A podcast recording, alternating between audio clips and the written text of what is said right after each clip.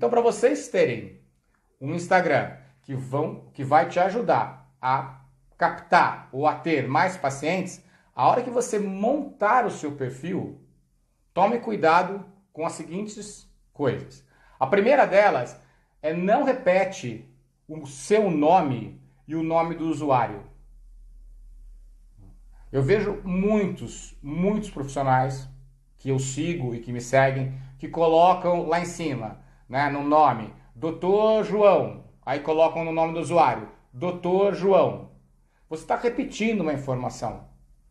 E a hora que a pessoa vai buscar você, ou vai buscar uma informação de um profissional dentro dessa rede social, você precisa ajudar o Instagram a te achar.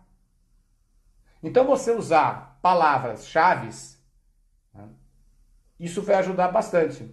Então, se você repete isso, você não está ajudando o Instagram a te localizar a hora que alguém, por exemplo, vá procurar um ortodontista. A hora que alguém vai procurar alguém especializado em, um profissional em harmonização facial. Então, o que que acontece? Você pode pegar, colocar o seu nome, ou o nome do seu consultório, por exemplo, né? E colocar o seu... Vou dar um exemplo. Você coloca o nome do seu consultório no nome, e o nome do usuário você coloca o seu.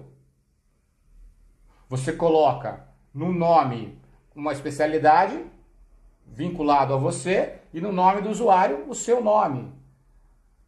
Mas não repete, né? Vou dar um exemplo pessoal. Eu coloco no meu nome Marcelo Paganini e coloco no nome do meu usuário Marcelo Paganini. Não vai dar certo.